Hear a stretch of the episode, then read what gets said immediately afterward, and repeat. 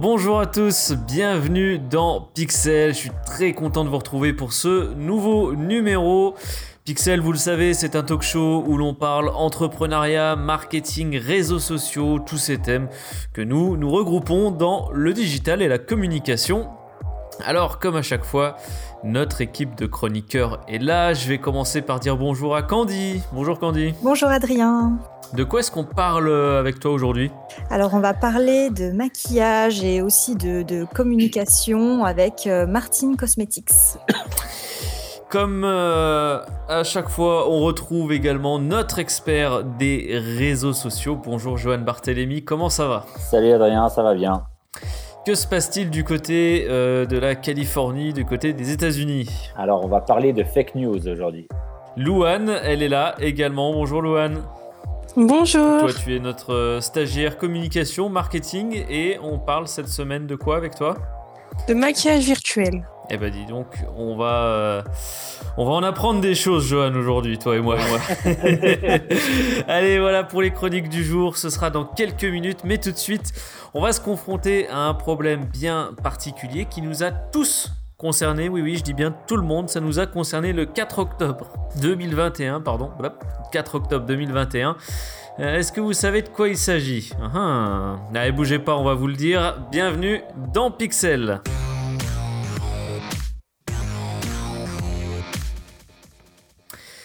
Que s'est-il donc passé le 4 octobre 2021 Est-ce que vous le savez, vous, autour de la table, mes chers chroniqueurs et chroniqueuses? Moi, j'ai une vague idée parce que j'ai été confronté à ce qui s'est passé cette date-là. Ouais, je pense bien, vous êtes tous au courant. Oui, oui. Eh oui, vous êtes forcément des utilisateurs. Vous l'avez, comment vous l'avez découvert en premier? Alors, non, je vais peut-être déjà rappeler ce qui s'est passé.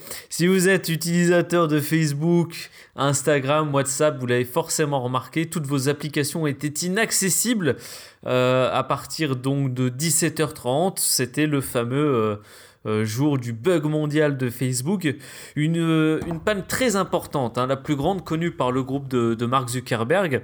Ça a duré euh, un moment, ça a duré jusque tard dans la, dans la nuit, donc du lundi au mardi. Comment est-ce que vous êtes rendu compte de ce bug, Candy, Louane alors moi, euh, c'est très drôle, mais je m'en suis rendu compte le lendemain quand j'ai vu euh, ah, toutes, les informations. En fait, j'étais euh, j'étais avec des amis, donc en fait pas vraiment sur mon téléphone. Et oui, bah, je me suis dit tiens, j'avais envoyé des messages et j'avais pas vraiment eu de réponse à ça par derrière, donc je me suis dit bon ben c'est pas grave, ils m'ont oublié. mais euh, j'ai pas vraiment fait le lien tout de suite. Et, et oui, j'étais pas trop sur mon téléphone à ce moment-là. Donc... Ouais. Et toi, Louane? Bah moi, je me suis rendu compte tout de suite. J'étais sur Instagram et ça m'a mis un message d'erreur. Comme quoi, j'avais pas de connexion Internet, sauf que j'en avais. Du coup, je suis allée voir sur Twitter et là, j'ai vu que ils avaient des problèmes. Ouais, ouais ça, dû, ça nous a un peu tous surpris. Euh. Alors, euh, plus récemment, on a aussi OVH qui a subi une panne euh, de quelques heures rendant inaccessible l'accès à, de nombreux sites web. OVH, c'est pas leur année. Hein. Euh, ils passent une année très compliquée. En début d'année, il y avait déjà eu l'incendie du, data center de, Strasbourg. Euh, ça avait été un, bouleversement pour le web tout entier. Toutes ces pannes, bah, elles nous montrent quand même qu'on est dépendant de ces plateformes. Alors je me tourne vers toi, Johan. Toi, tu l'as dit, euh, euh, tu t'en es rendu compte euh, assez rapidement. tu gères beaucoup de pages Facebook, tu gères des sites internet. quels impacts elles ont ces pannes dans, le, quotidien des clients que, tu as? Je veux dire, même peut-être précisément, par exemple, les pannes, les pannes sur Facebook bah, Ça pose problème parce que assez souvent, la plupart ne savent pas, c'est que sur les pages professionnelles, on programme des publications, que ce soit sur Facebook, même sur Instagram. Donc, euh, vous avez prévu votre calendrier, les programmations sont publiées et il arrive ce genre de choses. Donc, euh, bah, il faut revoir la communication. Si c'était un événement que vous deviez publier ou euh, la vente d'un produit, d'un service d'un client, ou, quelque chose de très particulier, il faut revoir la stratégie. Et surtout quand on a des publicités qui sont en train de tourner, ben, si vous mettez une publicité avec un lien vers vos réseaux sociaux ou bien vers votre site internet, eh ben, les gens ne peuvent pas accéder à ça. Donc, euh, vous dépensez de l'argent et puis votre campagne publicitaire est mise en stand-by euh, pendant ce temps. Hmm. Quelles sont les choses importantes qu'on peut faire pour limiter les dégâts? Imaginons que ça se reproduise. Alors, il y a déjà une chose, c'est le, fait de ne pas être sur euh, qu'une seule plateforme. On voit, là, c'est le groupe Facebook qui a été touché. Donc, Facebook, qui a Messenger, WhatsApp, et Instagram et Facebook. Euh, il y en a qui ont pu continuer à communiquer parce qu'ils sont présents sur Twitter, sur LinkedIn ou sur d'autres plateformes. C'est sûr qu'on ne touche pas les mêmes cibles, mais au moins, ça nous permet de, contacter, de, mettre une annonce en prévenant les clients qu'il se passe quelque chose et que ben, on attend que ça rentre dans l'ordre. D'ailleurs, euh, Facebook avait même communiqué par Twitter. Hein. Oui, ouais. Alors, euh, contrairement à ce que les gens pensent, Facebook et Instagram sont présents sur Twitter, hein, comme d'autres plateformes. Notamment Instagram, quand ils font une annonce d'une nouveauté, ils le font assez souvent sur, euh, sur Twitter, en plus de le, faire sur leur, sur leur plateforme. Donc, c'est bien utile parce que bon, nous, on est habitués, on sait, voilà, quand il se passe des choses comme ça, on, on se doute tout de suite que c'est un bug mais les utilisateurs ne comprennent pas forcément. Comme le disait Louane, des fois ils, ont, ils pensent qu'ils ont un message, qu'ils ne sont pas connectés à Internet alors qu'ils le sont. Euh, hier, euh, par exemple, avec le problème de chez OVH, euh, on vous disait que votre site Internet ne répond pas dans le temps imparti, donc c'est un problème de, de temps de, connexion au site, alors que ce n'était pas ça, c'était vraiment les serveurs, les, hébergeurs qui, qui posaient problème. Donc c'est bien de pouvoir communiquer et puis après, ben, regarder ce que vous aviez prévu puis le replanifier si c'est possible. Là où ça pose problème, c'est pour toutes les sociétés, par exemple, qui font la vente emportée ou ceux qui avaient prévu de faire des lives pour vendre des produits. Euh, quand ça, c'était prévu à cette date-là, ben, vous n'avez pas trop le choix. Après, pour reporter, c'est un peu plus compliqué. Quelles sont les bonnes pratiques pour, euh, pour communiquer sur ce genre de problème? Euh, L'exemple qui me vient en tête, c'est qu'on on évite par exemple de, faire un Reels ou de faire une story si c'est pour annoncer un, problème majeur. Ouais, on fait simplement un post. Moi, je vois, on l'a fait notamment pour notre agence. On a fait une publication normale euh, hier pour parler de OVH qui avait un problème au niveau de notre hébergement. Et après, ben, quand c'est sur les plateformes et que vous ne pouvez pas y accéder, essayez de trouver une autre plateforme ou bien ce que vous pouvez faire.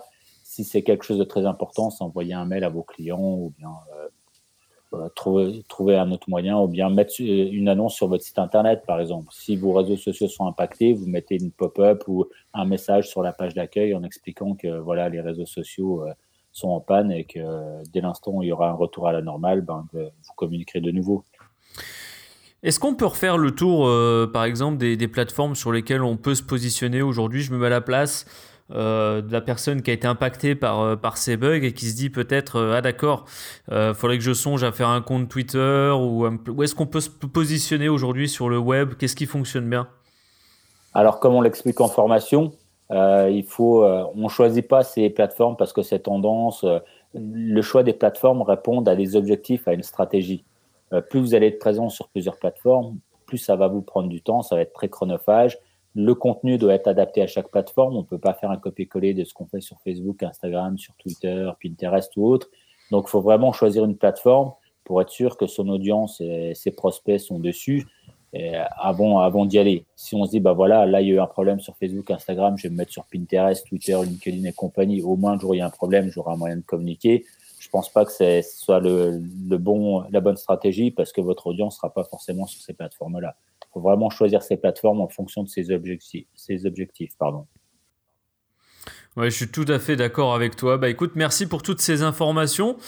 Euh, on va clôturer ce chapitre sur euh, les pannes des grandes plateformes euh, web et on va maintenant pardon, parler fake news dans la chronique West Coast et on reste avec toi Johan.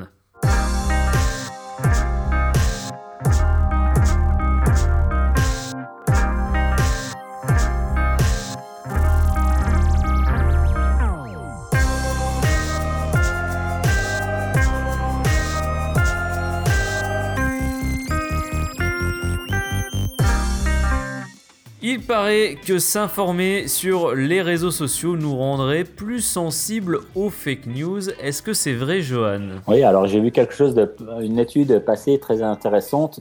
Donc il y a une étude américaine qui vient de révéler que le fait de s'informer en utilisant les réseaux sociaux vous rendrait plus sensible aux fake news et aux théories complotistes. Donc j'avais déjà vu de ah. trois informations euh, passer dans le genre. On s'en doutait un peu. Donc l'étude explique que qu'ils ont interrogé un panel d'adultes aux États-Unis ces adultes-là utilisent Facebook tous les jours pour 63% d'entre eux et 47% utilisent l'application Twitter quotidiennement. C'est-à-dire qu'ils ouvrent Twitter et Facebook pour leur utilisation personnelle, mais également pour s'informer. D'accord. Suite à ça, ils ont eu un questionnaire, ils ont répondu à un questionnaire et il en ressort que après cette enquête menée auprès de ces personnes, qu'elles sont plus enclins à croire certaines théories complotistes, notamment liées à tout ce qui concerne la pandémie de Covid-19.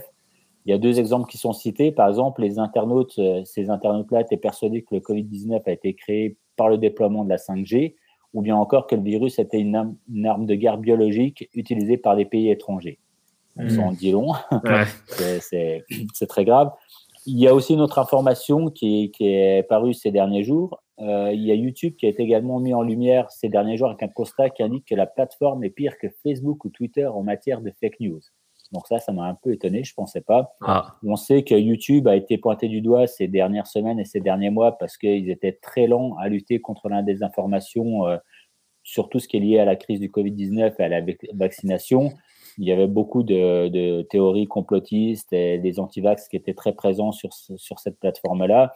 Et YouTube ne faisait pas grand-chose euh, ben, pour contrer ça. Donc les vidéos restaient très longtemps. Les gens qui faisaient des lives à sujet ben, ne voyaient pas leur live bloqué ou bien supprimé. Donc ils ont pu s'exprimer librement sur cette plateforme-là sans que YouTube intervienne rapidement. Donc apparemment, ils ont changé pas mal de choses depuis, mais ce n'est pas encore euh, la même chose que sur Facebook ou sur d'autres plateformes qui vous informent que c'est des, des des publications liées à la Covid-19 ou au, vaccin. Et s'ils voient que c'est vraiment des, des, des, anti-vax qui publient ou autres, ils suppriment assez souvent le contenu. Hmm. Donc voilà.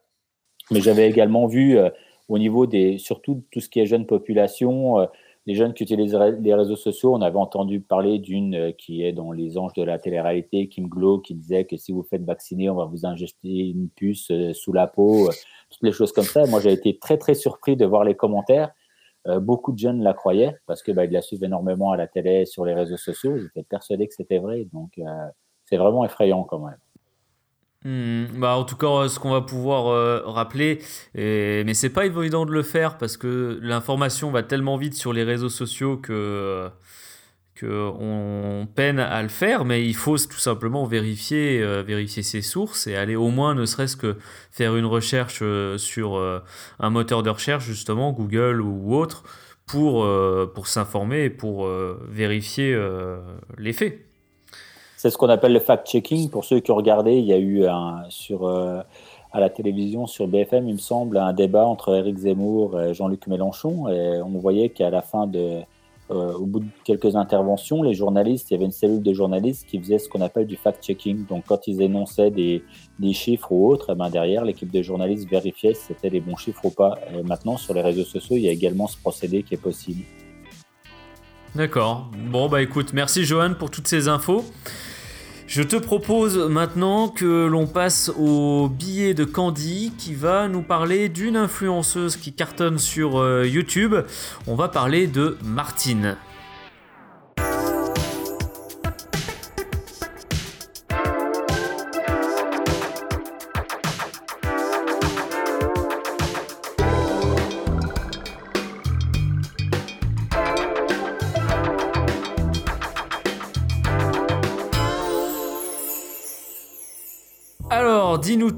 Candy. C'est qui cette Martine?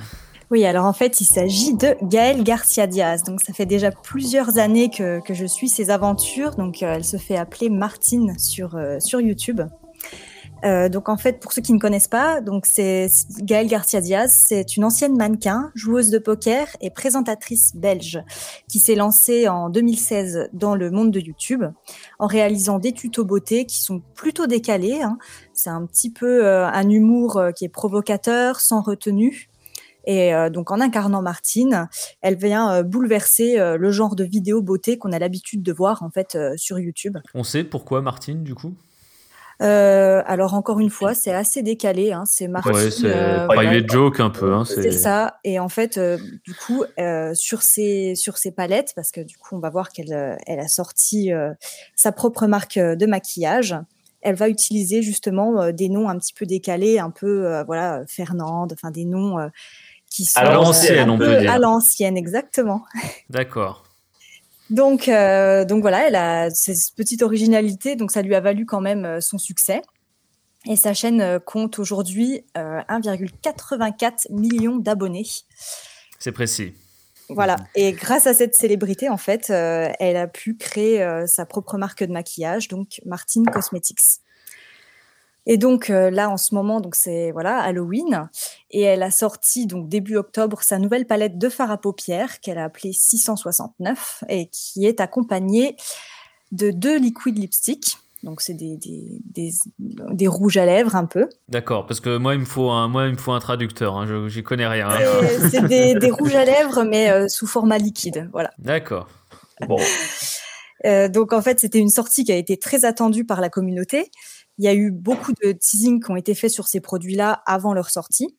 Et d'ailleurs, chaque nouvelle sortie est un vrai succès. Les consommateurs s'arrachent euh, les commandes comme des places de concert.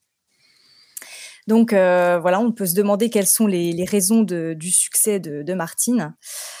Donc il y a plusieurs, euh, plusieurs réponses. Donc sur YouTube, euh, donc Gaëlle Garcia Diaz, elle est vraiment connue pour ses vidéos un peu crash test. C'est des vidéos où elle teste différentes marques de maquillage et de soins visage. Elle nous partage son expertise en ce qui concerne les produits, mais aussi l'expérience d'achat. Et donc ces crash tests en fait nous montrent que Gaëlle est professionnelle sur ce, sur ce terrain-là et qu'elle sait de quoi elle parle. D'accord. Et donc inconsciemment, ça donne confiance et ça rassure, euh, ça nous rassure sur les produits qu'elle nous présente. En termes de marketing, il y a un mot qui est précis pour ça. On va parler de réassurance. Mhm. Et donc Martine Cosmetics, c'est une marque qui est 100% digitale. Toute la communication se fait en ligne avec YouTube, mais aussi avec Instagram. Donc Gaëlle possède deux comptes sur Instagram. Le premier, c'est son compte pro. Donc c'est celui de sa marque. Donc tout ce qui est partagé dessus est officiel. On y retrouve les résultats de ses shootings, de ses vidéos publicitaires. Et le second, c'est son compte perso, où elle partage des moments de sa vie, mais aussi les coulisses de son travail. Donc euh, les shootings, les réunions, euh, elle nous montre aussi des prototypes. Et toute cette transparence permet à sa communauté de se sentir proche d'elle et c'est peut-être là qu'elle se démarque un peu des autres marques qui sont plus classiques, euh, donc les marques de maquillage. on, peut, demander l'avis à Louane. Est-ce que c'est quelque chose que toi, tu as remarqué, par exemple? Est-ce qu'aujourd'hui, il y a des grandes marques de maquillage comme ça qui montrent vraiment l'envers du décor Ou comment ça se passe? Il n'y en a pas beaucoup, hein. franchement, c'est une des seules. Et elle a raison quand dit c'est ce qui donne envie aux gens d'y aller. Puis quand même, c'est Gaëlle Garcia, elle est connue. C'est ça aussi qui attire sa marque. C'est ça. C'est ce qui fait vendre en fait ses produits, c'est aussi son nom, c'est elle. Et euh, grâce en fait à l'ensemble des actions qu'elle va mener sur ses réseaux sociaux, elle fédère euh, sa communauté, qu'elle la rassure sur Martin Cosmetics, et c'est comme ça que le succès est au rendez-vous. Donc, euh, oui. Ah mais je ne sais pas, oui, oui, non, mais euh, euh, je, je, ne sais pas si tu as terminé ta chronique ou pas. Euh, je sens que on arrive, on arrive à la fin. On arrive à la fin, voilà, c'est ça. J'allais dire qu'il y a beaucoup à s'inspirer en fait dans, dans sa stratégie eh de marketing. Elle s'est imposée sur ce marché-là en seulement six ans, et ça prouve bien qu'elle a raison d'opérer de, de la façon là. Johan, est-ce que c'est quelque chose qu'on met en place sur des pages Facebook, par exemple, montrer les coulisses, montrer l'envers du, décor pour aller chercher cette fameuse réassurance? Ouais, ça permet, ça fait partie des stratégies qu'on met en place. Tout à l'heure, on parlait des plateformes. Par exemple, Instagram est une très bonne plateforme pour montrer les coulisses euh, des, marques. Euh, il y, a, plein de marques euh, françaises ou autres qui le font. dans les stories, notamment, ils montrent quand ils font des shootings, quand ils font des, des travaux pardon, de, d'équipe ou bien euh, quand ils font appel à des influenceurs, toutes les choses comme ça, ou bien simplement la création des produits. Ça, ça marche très très bien dans les stories et maintenant on le voit aussi dans les reels et en publication sur le compte Instagram, dans publication in-feed, sur le fil d'actualité, ils vont mettre quelque chose de plus généraliste qui concerne que les produits. Mais les backstage, ouais, c'est très bien, euh, on le voit très bien dans, dans, les stories sur Instagram. Bon, et eh ben en tout cas, merci Candy pour euh, ta chronique. Merci. Euh, tu sais quoi On a une autre chronique et c'est quasiment sur le même sujet, sauf que là, euh, bah, ce que tu ne savais pas, c'est que le maquillage physique, c'est fini, c'est dépassé. Et on a une experte sur le sujet, c'est Louane, elle nous en parle dans un instant.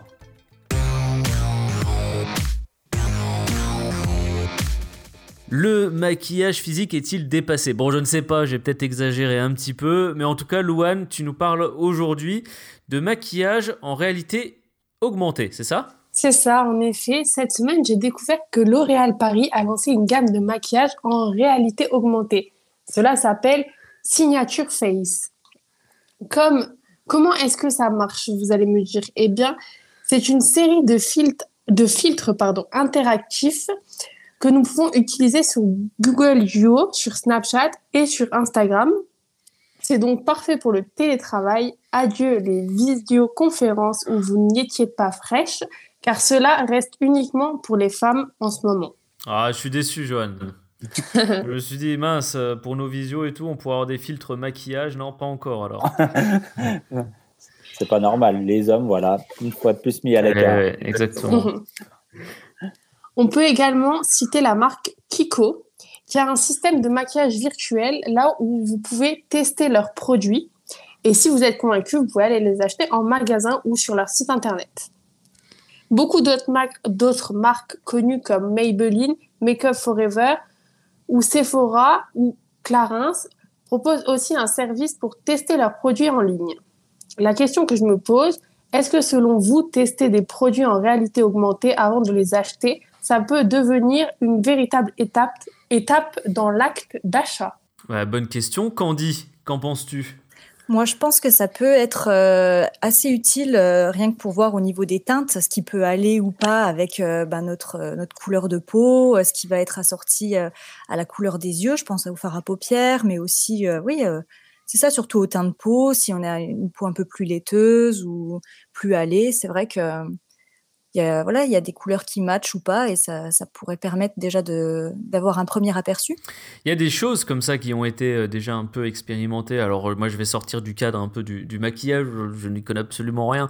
Mais euh, au niveau des vêtements, par exemple, on peut, ou même des lunettes, on peut essayer des modèles de lunettes en ligne avant d'aller avant en boutique et déjà se faire une, première idée de, de, ce qui se passe. Qu'est-ce que tu en penses, toi, Johan, sur cette réalité augmentée, sur nos futurs usages? Ah, Je pense que c'est une très bonne chose. Il y a, comme tu disais, les marques de vêtements, notamment les marques de, vêtements de sport. Euh, les marques de sport sont déjà mises sur le créneau parce que voilà, le but, c'est que euh, le processus d'achat soit très simple, c'est-à-dire ben, utiliser ce dont Louane a parlé, qu'on fasse quelque chose en réalité virtuelle ou à distance, qu'on puisse euh, ben, se photographier par exemple et pouvoir essayer une paire de baskets ou un survêtement ou autre et pouvoir l'acheter directement sur le, compte Instagram de la marque ou sur leur site internet ou sur leur autre plateforme sociale. Donc ça, à chaque fois, l'objectif est très simple, c'est réduire le parcours d'achat du client. Aujourd'hui, on sait, on a vu avec la pandémie que les gens à un moment ne pouvaient plus sortir de chez eux. C'est notre alternative pour pouvoir euh, acheter depuis chez soi. On l'a vu par exemple, les gens qui font beaucoup leurs courses euh, grâce au drive. Aujourd'hui, on va pouvoir permettre aux gens de faire beaucoup plus d'achats tout en étant sur l'ordinateur ou sur le téléphone sans aller en boutique. Donc, euh, c'est la, je pense que c'est la révolution qui arrive, qui va arriver très rapidement. Oui, et ben on va regarder ça avec euh, attention. Merci Louane pour euh, ta chronique, toutes ces infos sur le maquillage en réalité augmentée. Merci à vous, Joanne et, et Candy, d'avoir participé à cette émission. Merci à toi, Adrien. Merci. On va vous souhaiter une bonne journée. Je vous rappelle avant de nous quitter qu'avec BeFamous, nous organisons un séminaire formation prestige de deux jours à l'hôtel Golden Tulip du Seven Casino d'Amnéville. C'est dans la région Grand Est, en France. La formation aura lieu les 29 et 30 novembre 2021. Vous aurez l'occasion de développer vos compétences sur la gestion des réseaux sociaux, sur la création de contenu multimédia également. Et si ça vous intéresse, sachez que vous bénéficiez d'une remise exceptionnelle jusqu'au 31 octobre. Toutes les informations, vous les avez sur b-famous.lu. J'ai beaucoup parlé, il est temps pour moi d'arrêter. Allez, on vous souhaite à toutes et à tous une très bonne journée et à très bientôt pour un nouveau Pixel.